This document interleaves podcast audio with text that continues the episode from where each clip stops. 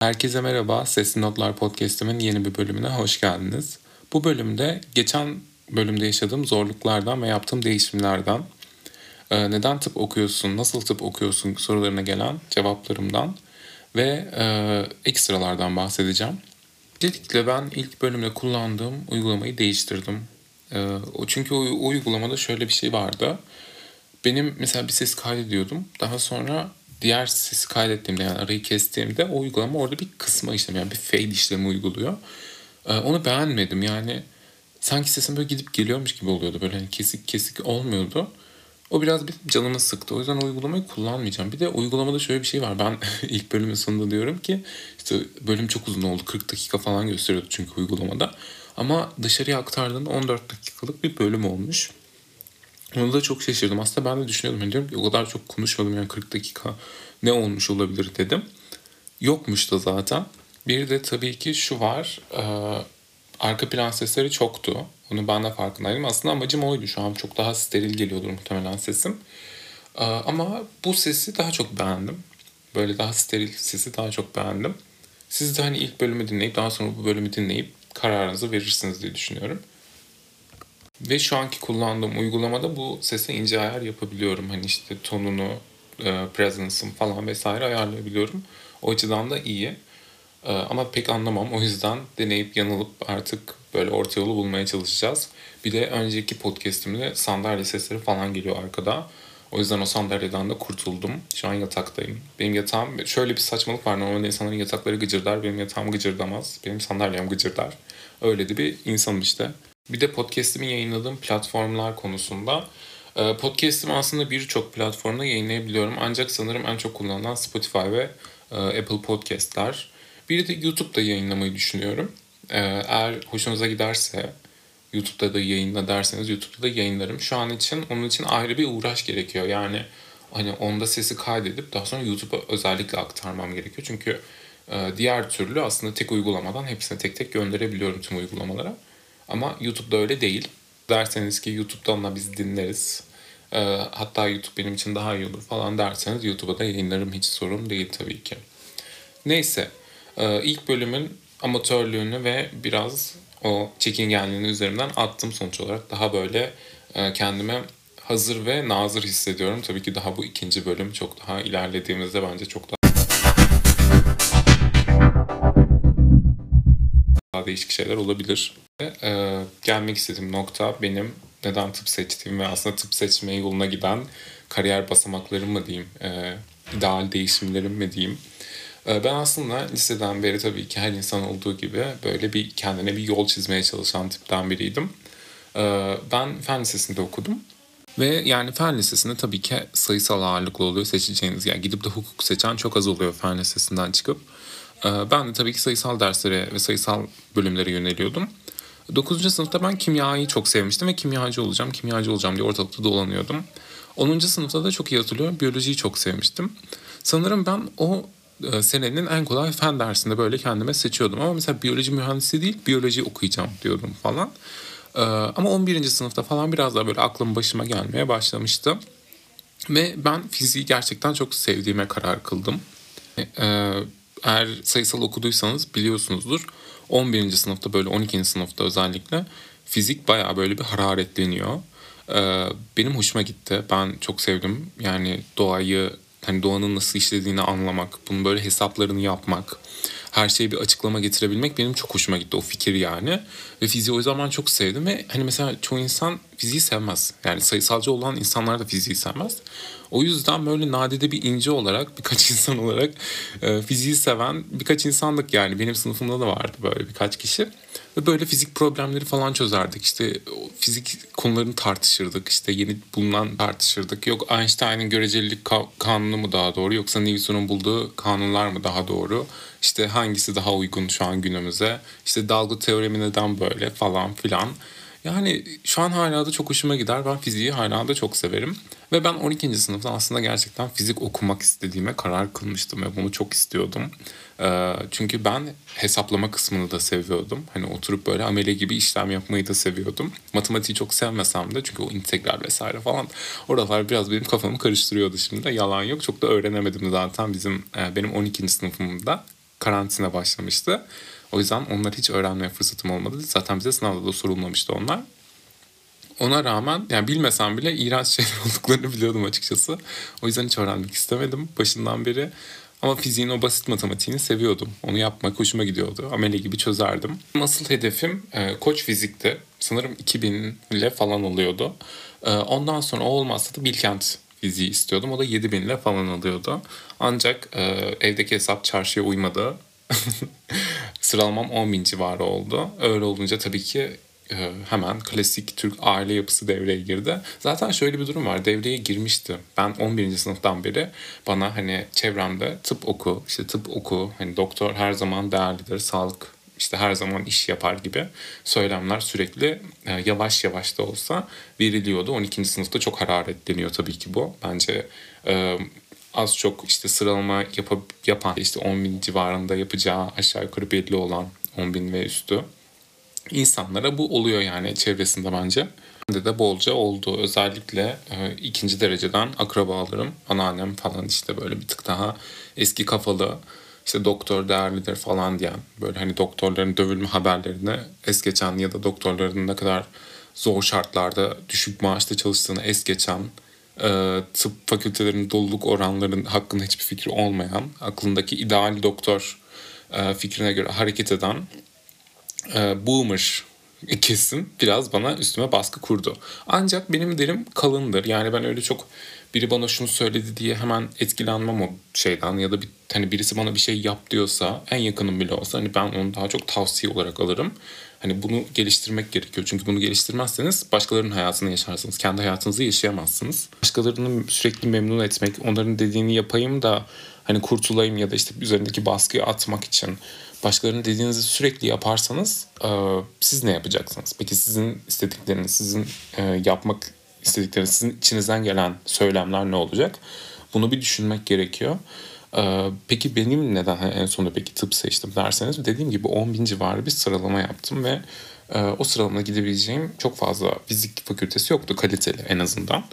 Ve bu da artık hani o sıralamada seçilebilecek en mantıklı seçeneklerden tıp seçmeme sebep oldu ve biraz da köşeye sıkışmış hissettim. Çünkü hani benim de beklemediğim bir sıralamaydı ama yani karantina oldu, doğru düzgün ders çalışamadık. Ben çok güzel çalışıyordum aslında. Ee, karantina öncesinde ben gerçekten çok güzel bir sistem oturmuş, oturtmuştum. Günde 6 saat hatta bazen 8 saate çıkan ders çalışma sürelerim oluyordu. Netlerim yükseliyordu falan. Sonra karantina geldi. Tabii ki herkesin hayatı gibi benim hayatım da çok değişti. Alt üst oldu biraz. Öyle olunca da ne motivasyon kalıyor, hani ne bir şey kalıyor. Yani yarınınız bile belli olmuyor. Özellikle o zaman herkes çok korkuyordu. Ve e, siz hani ya hani bırak 3-4 ay sonrasını yarınım ne olacak diyordunuz. Ve o da biraz tabii ki sizin oturup çalışma motivasyonunuzu etkiliyor ister istemez. Tabii ki böyle bir sıralama yapınca da e, köşeye sıkıştım ve tıp fakültesi seçmekten başka bir çarem kalmadı. E, tıp fakültesi seçmesinin artı ve eksileri var. Yani artısı evet iş garantiniz aşağı yukarı var. Tabii 6 sene sonrası hiç belli değil. O yüzden e, ya evet iş garantiniz var ama ne kadar garanti belli değil. Ve e, tabii ki Türkiye'de şu an doktorların bulunduğu durumu da göz önüne alınca e, mesleki değeriniz de biraz yerlerde. Aynı zamanda yurt dışına çıkayım deseniz e, hem kurların hali olsun hem de yurt dışı sınavlarının zaten TUS çok zor bir sınav, uzmanlık sınavı. E, yurt dışına çıkmak için gereken sınavlar çok daha zor ve sizin bunları alt etmeniz gerekiyor. Zaten zor olan tıp fakültesinde e, yani çok kolay bir sistemi yok. O yüzden e, tıp seçmek isteyen beni dinleyen insanlar varsa bunların göz önünde bulundursun. Tıp e, 20-10 yıl öncesi tıpı değil artık çok değişti. E, her şey değişiyor zaten sürekli. Tıp da değişti. Ve açıkçası öne açık daha farklı bence meslek grupları var. Ve bence şu an sınava çalışan insanlar da bunun farkındadır. O yüzden buraya çok girmeyeceğim. Ama derseniz ki bunları da konuşalım. Ee, Türkiye'de ne kadar az olsa da yapılabilecek meslek gruplarını E, konuşuruz, tartışırız. E, sizin de fikirlerinizi alırım. Peki benim tıp serüvenim nasıl gidiyor? Biraz da bundan bahsedelim. E, sanırım iki hafta sonra sınavım var. E, ondan bir ay sonra falan da finalim var. Ve benim çalışmam gerekiyor ama ben şu an podcast kaydediyorum. Bence bu biraz açıklayıcı oluyor. Ee, ben bir sene kaldım bu arada. Çünkü e, karantina zamanı tam benim işte 12. sınıfın son kısmına ve e, işte üniversite yılımın ilk yani ilk yılına denk geldi üniversite hayatımın. Ve e, online eğitimde her ne kadar yani geçilebilecek bir sınıf olsa da birinci sınıf. Bence birinci sınıf tıpın en kolay sınıfı. Yani bence değil bu kesin bir bilgi aslında. Ee, ben geçemedim çünkü online eğitime hiç hiç aram yok. Yani evde oturup ders çalışmak benim gerçekten en çok zorlandığım şeylerden biri karantina döneminde edindiğim bir alışkanlık. Bu normalde çok güzel çalışırdım evde. Ee, onun dışında der, derslerin kalitesi de düşüyor online eğitimde. Yüz yüze eğitime kıyasla öğretmenlerin de motivasyonu çünkü azalıyor. Ve bizim sınavlarımız yüz yüze yapıldı. Onun ayrı bir gerginliği oluyor. Çünkü siz online bir eğitim alıyorsunuz ama daha sonra okula gidiyorsunuz. Yine bir de bizim ilk seneki sınıfımız sanırım 300-400 kişi falan vardı. Hani e, derslere gidemiyorduk. Neden? Çünkü sosyal mesafe, maske vesaire ama sınavlara giriyorduk dip dibe. Öyle de bir tuhaf bir sistemi vardı bizim okulumuzun. E, o yüzden de biraz zorlandım. Biraz da sinirlendim. Hem okula sinirlendim hem kendime sinirlendim. Böyle bir bölümü seçtiğim için Hani e, orada biraz bir çatışma yaşadım. Hem kendi içimde hem de çevremle. Ve biraz boş vermişlik, biraz böyle aman seçtik işte tamam işte e, çevremdekilerin isteği oldu ya da ne bileyim işte bir sistemin benden istediği şey oldu artık ben de biraz kendime bakayım gibi bir sene oldu ve o sene biraz boş geçti. Ama açıkçası o seneyi geçip daha sonraki senelere mesela bu seneyi boş geçirmeyi yeğlerdim. Çünkü o sene zaten full evde oturdum. Hani kaldığımda bir işe yaramadı tabiri caizse. Mesela kalıp da hani e, gizsem tozsam bir şeyler yapsam yine içimde ukde kalmazdı yani. E, bu sene geçersem biraz böyle derin bir nefes alıp e, akademik kariyerime daha net bir şekilde odaklanabilirim. Çünkü biraz ümit kaybetmişlik oluyor açıkçası kaldığınız zaman. Her ne kadar geçen sene ne kadar çalışmadığınızı bilseniz de. Ve aynı zamanda sisteme oturtmakta da gecikiyorsunuz. Bir çalışma sistemi oturtmanız gerekiyor çünkü. Geciktiğinizde de e, büyük sonuçlarla karşılaşabiliyorsunuz. Bakalım bu seneyi ümitli bir şekilde bitirmeyi umuyorum. Biraz da şeyden bahsetmek istiyorum. Ee, biraz üniversite şey gibi oldu bu. Üniversite kılavuzu. Üniversitede arkadaş edinme kısmına. Ee, üniversitede arkadaşlar hangi üniversiteyi kazanırsanız kazanın bence. Yani benim kazandığım üniversitede öyle çok e, nasıl diyeyim sosyal böyle süper e, Boğaziçi falan bir üniversite değil. Ben Erciyes Üniversitesi'ndeyim. Ve e, hangi üniversiteyi kazanırsanız kazanın kendi arkadaş ortamınızı bulabiliyorsunuz. Yani gerçekten bir şekilde bulunuyor ya. Şöyle e, mesela ben öyle gidip de biriyle arkadaş olma konusunda çok iyi değilimdir. Ama e, ona rağmen arkadaş bulabildim. Yani gidip birine açılmam mesela arkadaş olalım diye ama bir yerde atılıyorsunuz. Hani siz de fark ediyorsunuz çünkü atılmanız gerektiğini. Yani kenarda köşede oturursanız kimsenin arkadaşı olamazsınız zaten. Ki o zaman bile oluyorsunuz bu arada biliyor musunuz? Çünkü şunu biliyorum ben geçen sene miydi ondan bu sene de olabilir emin değilim ama e, bir gün arkadaşlarım yoktu yanımda ben tek başıma gelmiştim okula ve yanıma birisi gelip arkadaş olmaya çalışmıştı benimle o gün falan hani o bile oluyor yani o yüzden e, arkadaş bulma konusunda çok sıkıntı çekmiyorsunuz ama kendi insanlarınızı bulmanız konusunda biraz orada sizin atılım yapmanız gerekiyor. Benimki biraz şans eseri oldu. Biz bir laboratuvar gezisinde tanıştık. Ee, üniversite arkadaşlarımla ve zaten birkaç arkadaş bulduğunuz zaman siz onların arkadaş ağına erişiyorsunuz. Ben buna arkadaş ağı diyorum. Ve arkadaş ağından böyle onların arkadaşlarına hani diğer arkadaşlarına erişiyorsunuz. O arkadaşlara erişiyorsunuz. Eğer mesela onları beğenmediniz mi? Onların arkadaşlarına erişiyorsunuz. Ve oradan böyle kendinize insanlar seçip arkadaşlık kurabiliyorsunuz. Aynı zamanda kulüpler de çok yardımcı oluyor. Her ne kadar kulüplerin içinde bence çok drama dönse de en azından bizim okulda öyle e, kulüplerdeki hani insanlar eğer kulüp sizin kafanıza uyan bir kulüpse kulüplerdeki insanlar da genelde sizin kafanıza uyan insanlar oluyor. Kulüpler biraz daha onun hani böyle hmm, özelleştirilmiş versiyonu gibi arkadaş bulmanın hani size özel arkadaşlar oluyor orada bir tık daha. Orada kendi kafanıza uyan insanları yine bulabiliyorsunuz. Hani kulübü çok şey yapmasanız da kulübün kendisini çok e, öngörmeseniz de ön istemezseniz de arkadaşlar isteyebiliyorsunuz. O yüzden e, kulüplere de bakmanızı öneririm üniversiteye geçtiğinizde. Ama kulüp işleriyle e, çok uğraşmayın derim ben. Hem akademik kariyeriniz için hem de açıkçası kulüplerin içinde dönen e, o fitne fesat, drama vesairelerden çok hoşlanmıyorum. Bazı kulüpler var böyle çok e, uçuk oluyor hani ideallerinde. Bazı kulüpler çok böyle mıç mıç oluyor, samimiyetsiz oluyor. E, o yüzden bence oradan sizin kafanızda olan insanları bulup kaçmanız en mantıklısı. Bu kulüp dramalarından da başka bir podcast'te isterseniz bahsederim. Çünkü benim de içinde bulunduğum kulübün bayağı dramaları var yani. Üniversitede dikkat etmenizi istediğim en önemli şeylerden biri derslere katılmanız. Bizim bu sene yüz yüze oluyor derslerimiz. Ben yine bazen katılmama hatasını yapabiliyorum ama siz katılın. Derslerinize katılın arkadaşlar. Derslerinize ölüm döşeğinizde olsanız bile kalkın gidin. Özellikle e, böyle pratik derslerin olan bir bölüm seçtiyseniz pratikler. Zaten genelde katılım zorunlu oluyor pratiklere ama değilse de katılın. Onlar çok yardımcı oluyor. E, ne bulursanız katılın ne hocalarınız ne veriyorsa alın. Emin, emin böyle içinize çekin yani. Ee, ve o şekilde ancak o işliyor ve çok çalışın. Yani tıp seçtiyseniz böyle 5 kat daha fazla çalışın. Normal bölümlerde de çalışın. Çalışın bir şeyler yapın. Ben e, bilmiyorum bu aralar biraz gerginim. Sınavım yaklaştığı için muhtemelen. Hallettikten sonra da oturup ders çalışacağım. Merak etmeyin beni de. Ben de çalışıyorum. E, zaten yarın pratik derslerim varmış. Yani çalışmam gerekiyor. Soru falan soruyorlar. Hiç hoş değil. Biraz da e, gelecek için planlarımdan bahsetmek istiyorum. Gelecekte arkadaşlar açıkçası ben doktor olmak istemiyorum. En azından hastane doktoru olmak istemiyorum. E, bir araştırmacı olarak devam etmek istiyorum. Bir laboratuvarda çalışmak istiyorum. E, önceliğim genetik. Genetik alanında çalışmak isterim. Ama genetik olmazsa da yine böyle önü açık, daha e, ge- geleceğe yönelik böyle teknolojiyle iç içe olan bir alanda çalışmayı tercih ederim. İyi bir laboratuvarda yurt dışında çalışmak önceliğim. Olmazsa Türkiye'de yine iyi bir laboratuvarda e, çalışmayı tercih ederim. Hiç bunların biri olmazsa da artık böyle backup plan yani zorda kaldığımda kullanacağım plan olarak da e, yurt dışı sınavlarına girmeyi tercih ederim. Açıkçası TUS'a girmektense TUS'a gireceğimi pek zannetmiyorum. Onu açıkça söyleyeyim. Ee, onun yerine USMLA falan gibi böyle işte hani USMLA Amerika'da doktor olmanızı sağlayan sınav, uzmanlık almanızı sağlayan sınav. UKMLA var bir de o da Birleşik Krallık'ta yani İngiltere'de uzmanlık almanızı sağlayan bir sınav. Onları denerim şansıma. Üniversite konusunu da artık burada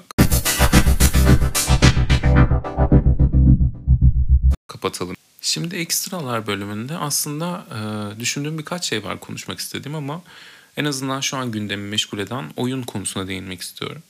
E, normalde arkadaşlar ben oyun oynamayı çok seven bir insanım. Boş vakitimi oyunla değerlendirmeyi severim. E, yeni oyunları severim, eski oyunları severim. Kaliteli oyunun her türlüsünü severim. Benim normalde oyun oynadığım bir bilgisayarım var ama bilgisayarım çok eski. Yani böyle 11 yıllık falan sanırım. Ve e, böyle hani 2010-2014 civarında çıkan oyunları maksimum çalıştırıyor. Üstüne çıkamıyorsun maalesef. Ve e, başka oyun oynayabileceğim bir cihazım da yok. Yani hani tablet, telefon falan bunlar böyle çok oyun oynayabileceğiniz cihazlar değil açıkçası genelde. Aslında oldukça hmm, kabiliyetli olmalarına rağmen gerekli ilgi gösterilmiyor oyun açısından öyle söyleyeyim. Mobil oyunlar biraz böyle havada kalıyor ya da çok büyük paralar vermeniz gerekiyor. Çünkü çok pahalı gereksiz bir şekilde yani. Steam'de 10-20 lira olan oyun burada 100-200 lira çok saçma yani. O yüzden e, mobilde oyunculuk pek akıl kârı değil. O yüzden de yeni bir bilgisayar almayı düşünüyorum. E, ya da PlayStation almayı düşünüyorum. PlayStation almak fikri güzel. Ama e, PlayStation alırsam bilgisayarım olmayacak. E, Bilgisayar alırsam bilgisayar daha pahalı. ee, özellikle son zamanlarda hem e, yurt dışı hem de işte Türk teknoloji kanallarının böyle işte sistem toplama adı altındaki videolarını izliyorum. Ve o kadar şaşırıyorum ki yani yurt dışında böyle 5000 dolara hani böyle artık şey yani power station dedikleri böyle hani güç istasyonu kuruyor insanlar böyle hani bayağı çılgın sistem diyorlar. Hani böyle 5000 euro pardon 5000 dolara kurdukları sistemleri. Hani bizde 5000 dolara yani 5000 liraya daha doğrusu sistem kuramıyorsunuz. Hani yok yani. İşlemciler bile 4000 liradan falan satılıyor. O yüzden e, biraz üzülüyorum. Yani durumumuzu burada da yine görmüş oluyoruz. Ben de bir sistem beğendim. Ama biraz fiyatı tuzlu. Ve e, almak için çalışmam gerekecek. O yüzden lütfen beğenip paylaşmayı unutmayın arkadaşlar. Eğer isterseniz oyun videosu da çekerim sonrasında. Onları da yaparım. Aa, bu arada video demişken e, benden video çekmemi ister misiniz YouTube'a falan? Ya bilmiyorum hani ne çekeceğim ne, ne hakkında çekeceğimi de bilmiyorum ama bilmiyorum öyle bir şeye girişebiliriz ileride. Yani hoşunuza giderse. Neyse. Bu da bir kenarda dursun fikir olarak. Evet oyun konusuna değiniyordum. Ee, en son bir oynadığım oyun vardı bilgisayarımda Dead Space diye belki duymuşsunuzdur. Böyle e, kült korku, aksiyon böyle hayatta kalma oyunlarından bir tanesi. Ama şu son iki gündür bilgisayarıma bir şey oldu. Ne olduğunu da çözemedim. Oyunu açamıyorum. Yani bilgisayar çok yavaşladı bir anda. Ee, yani oyunu açmam gereken uygulamaya da giremiyorum. Ve çok saçma bir şey oldu. Yani çözemedim de. E, bilgisayarımı sıfırlamayı denedim en son. Sıfırlanmıyor. Bir şey diyor bana anlamadım. Bir uyarı veriyor yani. Bilgisayardan çok anlayan bir insan değilim bu arada. Sistem toplamaktan falan bahsediyorum ama siz bana bakmayın. Hazır toplanmış sistem alacağım tabii yani en sonunda. Ee, o yüzden de ortada kaldım. Oyunu da oynayamıyorum. Çok üzüldüm. Yani oyun gerçekten güzeldi. Ee, o artık benim için son damla oldu. Şimdi sistem bakmaya başladım dediğim gibi. Ve e, birkaç tane beğendiğim sistem var. İleride gelişen durumlardan sizi haberdar ederim. Oyun konusuna girmişken e, hobiler, Türkiye'de hobi edinme konusuna da bir, küçük bir değinelim istiyorum. Biraz podcast uzayacak gibi ama. E, arkadaşlar Türkiye'de hobi yok. Yani, ed, yani edinmek istediğiniz hobiler gerçekten bir şekilde en sonunda ekonomik bir sınıra dayanıyor. Ve hiç hoş değil. Yani mesela ben e, oyun oynamayı severim ve oyun oynamak da bir hobidir. Yani televizyon izlemek de bir yani Netflix'ten dizi izlemek de bir hobidir. E, gitar çalmak da bir hobidir. Ne bileyim spor yapmak da bir hobidir. Mesela ben spor yapmayı da çok severim. Ama size en basit spordan en zor spora kadar her şeyin parayla olduğunu şimdi çok güzel bir şekilde açıklayacağım. Arkadaşlar mesela spor dediğiniz zaman aklınıza gelen en böyle ucuz sporu söyleyin. Şu an düşünün ve aklınızdan düşünün yani o sporu. Var mı? Ne geliyor mesela? Benim aklıma mesela koşmak geliyor. Ben koşmayı çok severim. Koşmak nasıl bir hani sizden para isteyebilir değil mi? İstiyor arkadaşlar. yani hem de öyle böyle paralar istemiyor. Yani koşmanın en temelinde ben 5 yıldır koşan bir insanım bu arada. Eğer isterseniz onun için spor adı altında ayrı bir podcast düşünüyorum zaten. Siz de isterseniz yaparım. Ee, ben 5 yıldır koşan bir insanım. Ve koşmanın aslında temel şeyleri var harcama yapmanız gereken. Koşu ayakkabısı, e, bir koşu kıyafeti yani e, soğukta veya sıcakta giyebileceğiniz ayrı ayrı koşu kıyafetlerine ihtiyacınız var. Yani normal sweatshirt, eşofman altıyla uzun süre koşamazsınız. Onu söyleyeyim size yani hani 3-4 kilometre koşarsınız ama sonrasında size artık performans düşüşü yaşatır o e, giydiğiniz kıyafetler eğer uygun değilse. İyi bir ekipmana ihtiyacınız var. Daha sonra ben müzik dinlemeyi çok severim koşarken. Müzik dinlemeden koşabilen insanlar da var ama ben severim. O yüzden e, müzik dinleyebileceğiniz bir şeye ihtiyacınız var. Normal kablolu kulaklıkla telefonla koşamıyorsunuz. Yani yine uzun mesafe koşamıyorsunuz. Ya 3-4 kilometre koşarsın anladın mı o şekilde idare edersin. Ama böyle bir 15 o 20 kilometreyi çıkmak istediğinizde olmuyor. O zaman kablolu kulaklığa ihtiyacınız oluyor. Ve telefona ihtiyacınız oluyor. Diyelim ki telefon taşımak istemiyorsunuz yanınızda ama müzik dinlemek istiyorsunuz. E ne yapacaksınız? E, o zaman akıllı bir saate yatırım yapmanız gerekiyor. Gidiyorsunuz arkadaşlar zaten ucuz olmayan teknolojide akıllı saat almaya çalışıyorsunuz. Ve gördüğünüz gibi koşmak bile bildiğiniz lüks haline geldi. Yani gerçekten güzel böyle hani çünkü hobi demek şey demek değil. Yani hobide ilerleyemezsiniz demek değil. Mesela hobi olarak gitar çalıyorum diyen bir insan illa sadece caddelerde rüzgar çalmak zorunda değil. Kendini geliştirmek isteyebilir ve bundan doğal bir şey yok. Yani amfi almak isteyebilir, daha kaliteli bir gitar almak isteyebilir e, o müziğini kaydedebileceği bir cihaz almak isteyebilir. Bunlar çok normal şeyler. Mesela ben podcast'e başladım. Ben podcast'te elimde imkan olduğu için başladım. Elimde kaliteli bir mikrofon olan bir cihazım olduğu için başladım. Bunu yayınlayabileceğim bir ortam olduğu için başladım. Yoksa burada para istiyor ve ki ben bile hani şu an giriş seviyesinde bir podcaster'ım ve ilerlemek istediğimde yine bundan hani yine buna bir yatırım yapmam gerekecek. Yani mesela koşmakta da akıllı saat diyorum. Hani akıllı saat sadece müzik dinlemek için değil. Kendi verilerinizi takip etmek, ne kadar ilerlediğinizi görmek için. Yani hobiler sadece sabit bir şekilde yapılmak için değil, ilerlemek için yapılır. Yani ilerleme duygusu olmayan bir şeyi zaten devam ettirmek istemezsiniz. Hani bu en temel zaten şeylerde görülüyor bence. E, diyetlerde hani e, diyetlerde ilerleme duygusunu hissettiğiniz sürece diyete devam etmeyi motivasyonunuzu korursunuz. Onu kaybettiğinizde diyeti de bırakma isteği gelir. Çünkü dersiniz ki ben bunu yapıyorum hiçbir işe yaramıyor. Yani ben olduğum yerde kalıyorum hala. E ben bunu niye yapıyorum o zaman? Hobi olarak yapıyor olsanız bile böyle hissedersiniz. Çünkü insan bir şeyleri başarma şeyiyle kamçılanır. İçgüdüsüyle kamçılanır. Ve o ilerlemenin bir noktasında da para harcamanız gerekiyor. Ve bu da tabii ki Türkiye Cumhuriyeti'nde az para harcamak gibi bir kavram olmadığı için hepimizin ceplerini zorluyor. E, hobiler de maalesef bu şekilde ilerliyor. Ben de o yüzden biraz mahrum kalıyorum açıkçası yapmak istediğim bazı hobilerden. Kendi kendimi böyle eğlendiriyorum. Top zıplatıyorum falan yani anlayacağınız. Top zıplatıyorum demişken mesela tenis oynuyorum ben aynı zamanda. O da hobi seviyesinde. Hani lisansım falan var ama yani öyle çok maçlara falan katıldım söylenemez açıkçası. Belki bu yaz katılırım bilmiyorum. Onda da yani hani e, yeni bir rakete ihtiyacım var ama raketler şu an çok çok pahalı. Toplarım eskidi ama toplar da çok çok pahalı.